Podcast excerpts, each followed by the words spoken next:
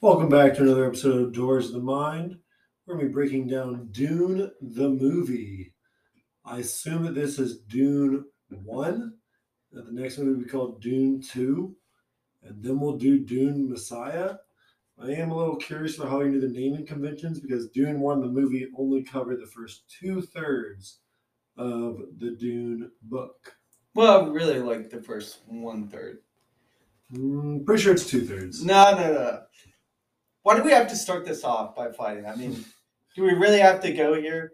Listen, the first the the like first third of the book is essentially him being introduced into the Fremen culture. And then the second part, I don't want to ruin too much, but Don't ruin anything. you know, it's it's what happens to him in the Fremen culture. Uh, that's and then and then I would put the final end with his like confrontation with the the stuff. the stuff. Okay. I, I- how I remember it is that so like towards the end of the movie, he has the fight with Jamis. hmm I remember that being much later in the book, but I could be forgetting a lot of the details because obviously that gets him into. You're right that that gets him into the Fremen. In the book is a lot of development of his time with the Fremen. Right. And then there's like a massive skip, kind of. My understanding is they're doing three parts, and so the I believe what they're doing is the first part is kind of a introduction to the world this is uh, Arrakis. These are the players. yep, here's everything that's happening. Here's the Harkonnens. Here's House Atreides. There's this big betrayal. Uh, here's everything that's happening, and then part two, I'm assuming is going to be um, his love interest and having kids, and or never mind, forget what I'm saying. It's like Jedi mind trick. You did not just hear Oh, what I said. there you go.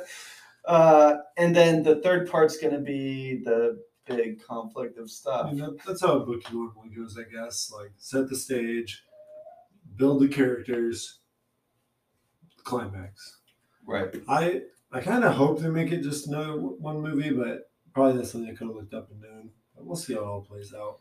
So I believe they're doing three parts. Um, so.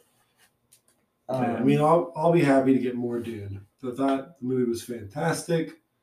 Well, I mean, it's great they're doing three parts because the original movie was just one really long old movie. And I think it, I honestly n- never saw it, but um, apparently I was talking to a buddy and he was like, they just rushed through a bunch of the stuff. And he was like, it's much better that they kind of split this up in, Yeah. in parts. And I mean, that movie was two and a half hours long, and you know, playing the fun role of the person who's read the books, you're like, well, they left out this. So I can think of multiple things I thought were important that were left out of the movie, and it's like even so, yeah, doing it slow I think is good. You can cover more material, but there's a wealth of material to cover. It's not like they're really skimping to find stuff to fill the minutes. There's a lot of stuff that was in the that I don't think was in the movie that's like important, you know.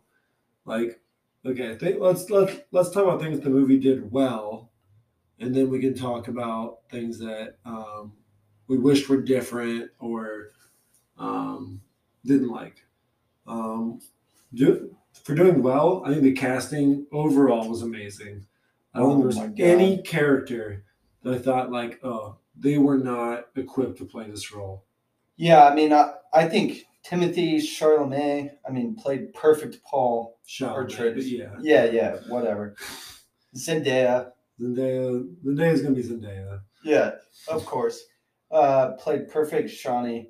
Oscar Isaac, uh, Paul's dad. I mean, Number one cast, like amazing man. He Yes. is the house that you understand. Like, so they, they lay the foundation right that the emperor is trying to weaken the house. I believe with this man in charge of this house, you need to weaken them. 'cause He is like a leader. He's very attractive. And he seems to be just a great dad. Um, yeah, I mean, played like perfect character. I mean, that scene between him and Paul, so moving, so touching when he's like, okay, if that day comes when you're called to be a great leader, and if you choose not to be a great leader, you'll still be everything I wanted you to be, my son. It's just like, oh man, fucking hits you. And I think I was It's agreeing like- too with laying like so Paul kind of shows that he's like pissed at his mom a little bit for like what they've bred him to be, you know? But like that's um juxtaposed with like well it's not like you were like bred to be this and not loved, you know, it's like you were really valued in this place and raised the right way Mhm. so that you can be this like omnipotent, powerful being kind of the Kwisatz Haderach. Well, I don't think his dad knew everything that was going on. That's a good point. Um, I think if anything, it was kind of his mom Those who, damn witches. yeah, who was kind of like pulling the strings in the background. But Jason Momoa played an amazing Duncan Idaho. Oh my god. Just so good. like- Incredible. yeah. Like one of those times where like a character dies and you're just like, I really loved that character. Like, oh, he killed it. Like Aquaman, you know, throw that away. Or did he die? He died. Or did he? I think he died. We'll see, we'll um, but Josh Brolin, who plays Gurney, He was great. Yeah, I've never seen that actor. I don't believe. Uh, I've seen him in a couple of things, and I mean, he's just a phenomenal actor. Played like the perfect instructor who like cares for his pupil, but is also like trying to harden him and make him into like a warrior. I mean, he was amazing. Um, and then you have uh, the Baron, which oh my god, they did a perfect. Yeah, Like a- he was just a so ominous. very almost very powerhouse, very cruel, very Yeah, Yeah, I mean, the picture him in this book, it's just kind of this overly grotesque. grotesque, like obese, uh, like incredibly obese character who he wears these like gravity suspenders that kind of like pull him up. Mhm. And I thought it was actually like really cool the idea of what they did, where he was kind of able to like Yeah, this this above the others robed. Yeah, that was great. All the acting was good. Um, the cinematography was great. Just the scenes were gorgeous. Um, the fighting scenes were so cool. Like great action, great sword play. Um, the tech of like the seeker, you know, coming for Paul, like that was well done. Um, those like bombs that spun and penetrated the shields, those were like just right. all around great cinematography. I mean, the cinematography was next level. I mean, I would. The only movie I can think that had better cinematography was um, Avatar. I was gonna say Avatar. Yeah, I mean, it's. I mean, it's literally only Avatar. That's like the only movie I can think of where I was like, yeah, this had. But I mean, it was also like um, CGI and a bunch of other stuff. I mean, what they had in Dune, I mean, looked real. I mean, it was like, it was gorgeous. You like felt immersed into the the world. You Mm-hmm. felt immersed and like you knew the characters. I mean, it was hands down. I mean, some of the best filming I've ever seen in any movie. I mean, I thought it was a masterpiece. Yeah. Yeah. Um for before we go to dislike, for neutral, um, you know, it's like they changed Liet Kynes from man to a woman, but it didn't negatively affect anything anyway. I thought that that actress did a great job. Yeah. Um, I valued her role. I think they could have explained her role a little bit better as like what the planetologist means to the Fremen for like the work she's doing. They showed it a little bit when they were like in her like uh sanctuary and they showed like all the plant life they were growing and that kind of stuff, you know? Right. So they did introduce that idea, but um, I thought her character was great. One thing I didn't like was that she is a Fremen and she dies by getting stabbed in the back. A Fremen would have known, man. She would have known they were coming for her from behind. I know the Sardaukar are these badass warriors and all, but to have her die by just getting stabbed, So Made- made me you aren't talking about the scientist, right? Yeah, I thought she got gets eaten up by a worm. She does. She's calling a maker, Okay. and then she takes out the hooks, and you're like, "Oh, she's gonna ride, ride it! Holy shit!" and then it's just boom, stabbed in the back, and then she's waiting there, and then she starts pounding the dirt oh yeah, to keep the right. maker coming. Yeah. And then she says, "Oh, I wish I would looked up the line," but she just says like, "I only fear one thing, and it's my god, Shai-Hulud." And then they all get eaten up, including the assassins. You're like, "Hell yeah, great death!" I'm just sad she got stabbed. Here's here's one of the things I really enjoyed about the movie, where I feel like a lot of adaptations to movies kind of go wrong, is they feel like like I feel like the director, and maybe I'm reading into what a lot of directors what I feel like they do is they try and adapt it to make it their own story instead of being faithful to the original telling of Yeah. the story. Agreed. And what I felt was so amazing about Dune is they actually stuck to the script. I mean, it was almost scene for scene, like you were seeing this come alive, like leap from the pages, Yeah, where you were like, "Oh my god, this is." I mean, it's it's like I'm I'm seeing what I finally read, Mhm. and it's not just my imagination kind of coming up with these scenes. It's like holy crap this is exactly what i like pictured this to look like this what i pictured this to be. I mean you have this dry arid land and people you know where water is scarce where it's so valuable. And i mean they portrayed that perfectly. I mean even you know each scene you know the scene uh, between Paul and Leto wasn't in the book, but it, it added so much flavor to kind of their relationship Mhm. and how Paul looked at Leto. You think of, you know, Paul meeting the like head Bene Gesserit. Mhm. Um, you know, that scene was incredible, which Yep. totally happens in uh, the book. You have the whole betrayal. And they even modify it a little bit with the Baron, where he has to like get dunked in a tank to kind of regenerate or Mhm. whatever. But it was like this, like the things they're adding in or the things they're changing doesn't really like affect the entire Right, they plot. keeping the crux of the story, which is just, for an example, on not doing that, see our Wheel of Time show breakdown. yes. So yes, the movie very much kept to it. It's like it's an amazing story, and they kept the plot going. They kept just um, the characters are in line with how they should be. You have these like harsh Harkonnens. You've got these Atreides men that are very loyal and want to change for the good. You have the Fremen who are like very reserved and they're like, we've been oppressed before, but we're going to do our thing, stay out of our business. Like everyone was true to character through and through.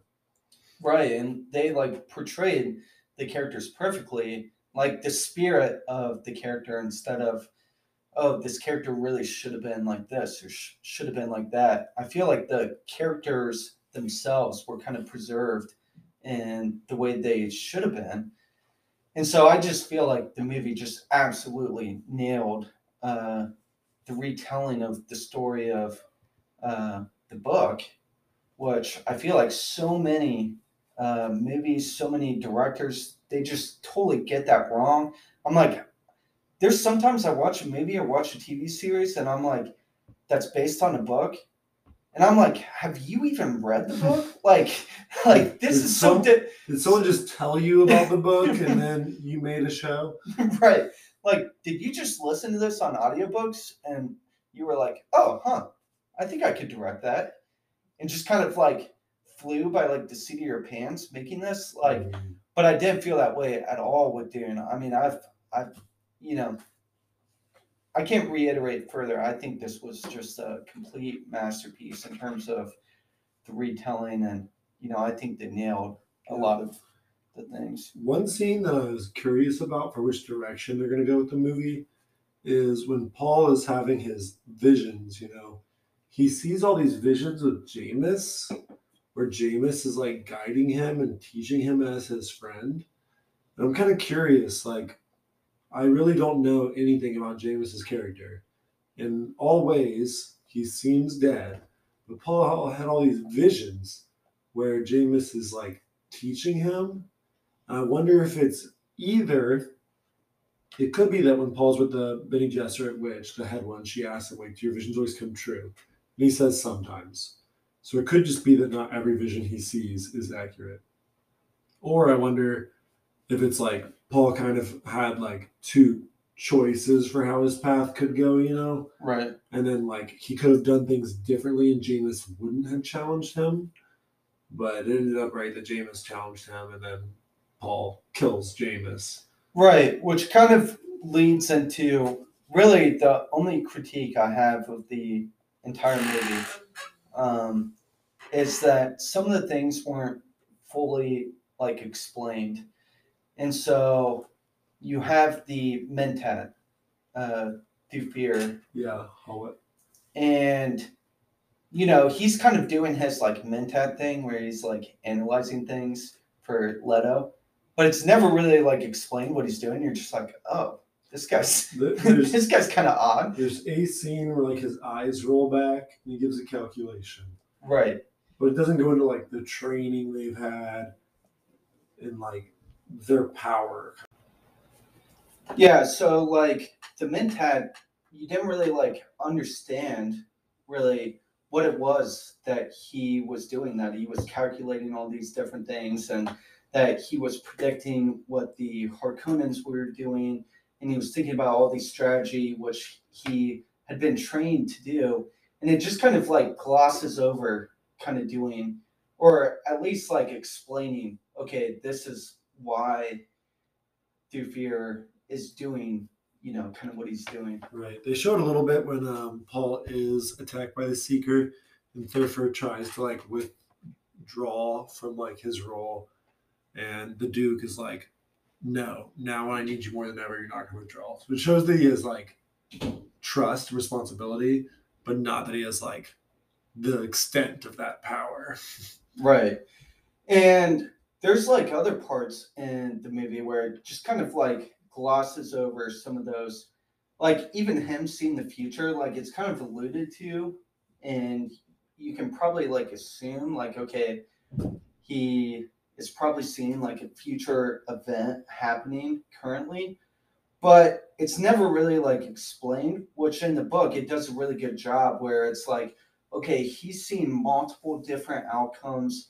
He's kind of almost like stepping outside of time.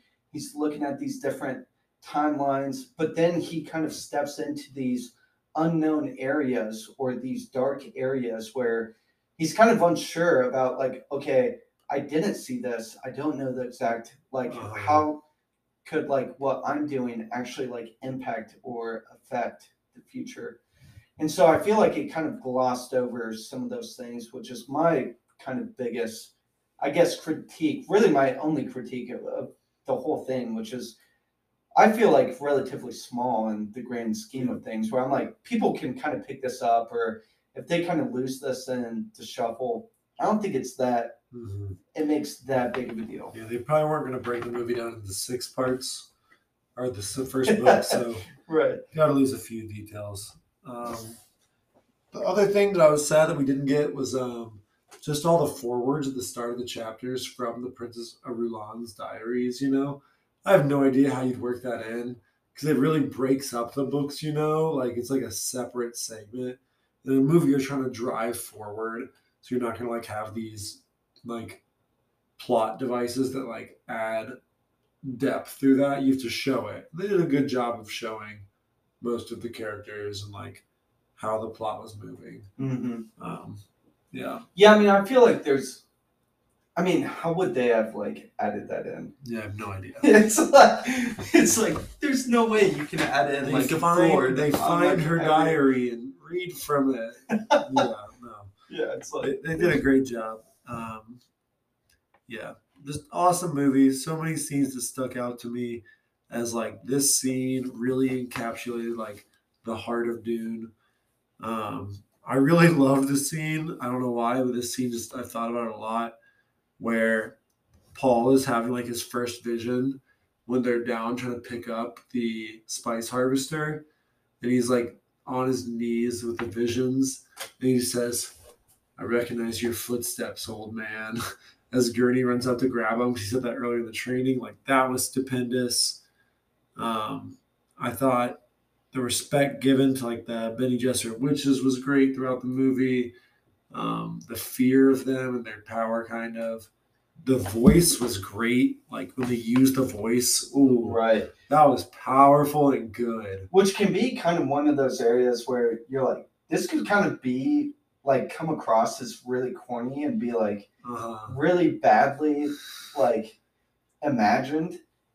But the way that they like the director and the way that they played out the whole use of the voice was oh my god i mean it was like spot on it was like this is yes this is what like i wanted to see If we could get somehow the audio of different voices they tried for that, I would love that. Like, like is there like a little Smeagol voice in there? Gets to try it out. he's like oh my On precious." time and precious. yeah. yeah, it was great overall. Really excited for the franchise. Um, no real complaints. Like everything that I thought you know could have been done differently are just small decisions that I don't think were done poorly. Right. And everything that they changed, I mean, I was like, yeah, I'm not upset about that. I think it makes total sense in light of the story. You know, I would jump in and give this a rating of 9.5. Yeah. I'll just go out and say it. Like, Yeah, I, I- I believe this was just a complete masterpiece. I mean, maybe even like, maybe even like a 9.8. Like, I mean, this is like close to perfection for Right. me. This like, is was movies just that- blown away. that I love so much, and that I know a lot of people that haven't seen it. You know, I'm like, you need to see this movie. It was fantastic. Yeah, So- I mean, and I know people who didn't read the book who also thought it was a masterpiece. I've also met people who haven't read the book and they were like, oh, I don't really get what all the Uh-huh. hype's about. But, you know, to me, and what they did with the adaptation of the book and the way that they envisioned this movie and how much work they put into it and you know, I walked away being like, man, they were faithful to the original telling of the story. And to me, I'm like, man, that means so much. Mhm. You know, I mean, I fell in love with the Book of Dune when we had just read it for the first time this year. I mean, I couldn't put the book down. I think I read it in like two weeks. Mhm. I couldn't get enough of it. I was like, this is, you know, a, a piece of art here. This is amazing. And to see, you know, a director who is able to be faithful with kind of the retelling of events and I mean, do so in just kind of a beautiful, magnificent, with all this cinematography. You know, you you had these A list uh, actors who were doing a incredible job of acting and played their characters perfectly.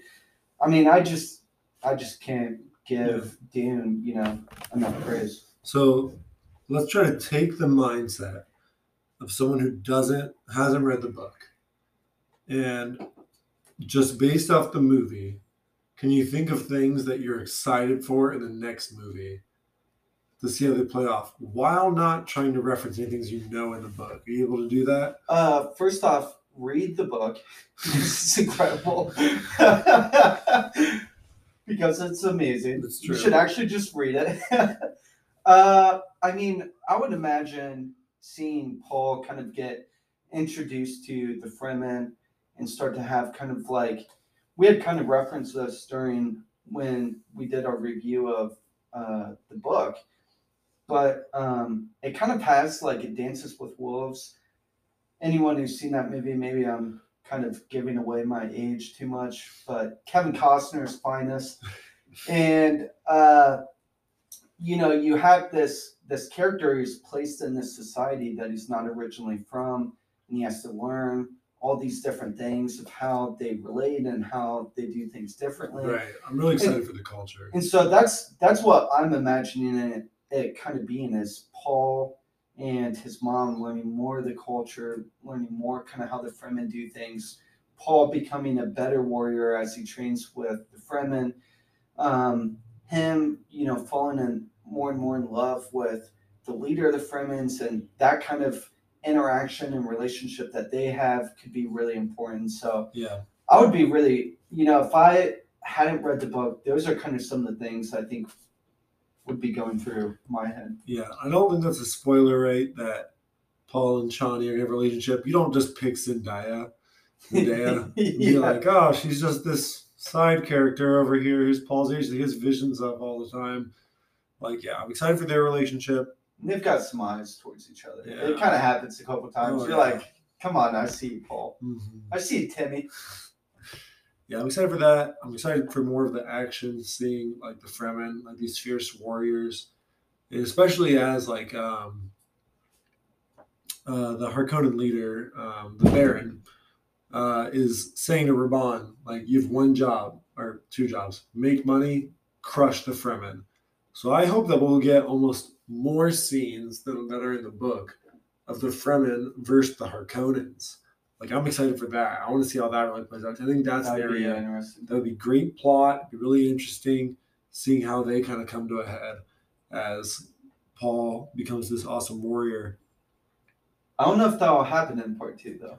I don't know either, but I We'll see. I'm hoping for it. Like I think it is set up to happen, just because they really emphasize that point of like crush the Fremen. Also, which this isn't really a spoiler if Oh you haven't read the book. Just trust me here. But whether or not the character uh, Fade or Faid Feyd-Rautha, Fade Rotha, right? Yeah. the character who we did not see in the movie, yeah, but that's a He- character that's going to come in. he's inevitably gonna come in eventually. Mhm. He's got to be a character. He's a character in the book. So if you've just seen the movie and you haven't read the book, this is a character that comes in. He plays a really important role from the House Harkonnen. from House Harkonnen. But beyond that, I'm not going to give any more information. But it will be really interesting whether or not he shows up in part Yeah. two. Yeah, I think that he has to show up. Um, I'm gonna see if I can find out who's playing that character. See if that's released. See, I search it, and okay, it looks like it's only referencing the original Dune movie from my initial Google Google search. Yeah, they may keep it hidden. They also might have kind of a alternative, Okay. which I actually found. Um, says this character, this guy named Austin Butler, is in talks to join the cast of Dune Part Two. So they are going with Dune Part Two. Did call that right? I feel like there's have to call supposed to be three parts. Okay, well, Part Two, Fade. It sounds like you don't trust me.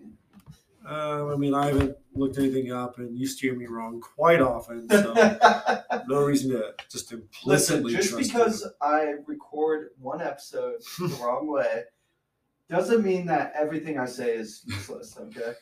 not everything, just half. just half. Well, So, what would you have rated? I agree. Nine point five. I love the movie. I thought it was beautiful. I thought the characters were well developed. I thought that the Shai-Hulud looked awesome. I thought they gave a good amount of foreshadowing, but not so much that you're just totally lost. They're showing right that one scene where like Paul is with the Fremen and they're dressed in these like very futuristic looking armor and they're like just killing out in the fields. Like they're showing that there's this possible future battle. And Paul is scared about being the Kwisatz Haderach. He accuses his mother of like, "You've made me this awful being, um, with like so much power and responsibility." So I'm curious to see how that'll all play out. And um, yeah, I mean, I think it was well done all around. I love the movie. I watched it a second time last week. You know, just a few months after seeing it the first time. I was just as encapsulated. I loved it. I was not looking at my phone. You know, I was watching it at home in bed. That's easy to look at your phone. I was in, dialed in. Yeah. Well, this might be the first time we've agreed on a rating. That may be true. Um, well, yep, that's our review for Dune, the movie. Um, so next time we're going to be doing the Dragon Reborn, Mhm. visiting the Wheel of Time again, and then after that we have something really exciting with Dune Messiah, the Yeah. second part of Dune. Can't wait for both. Thanks for listening. We'll see you next time.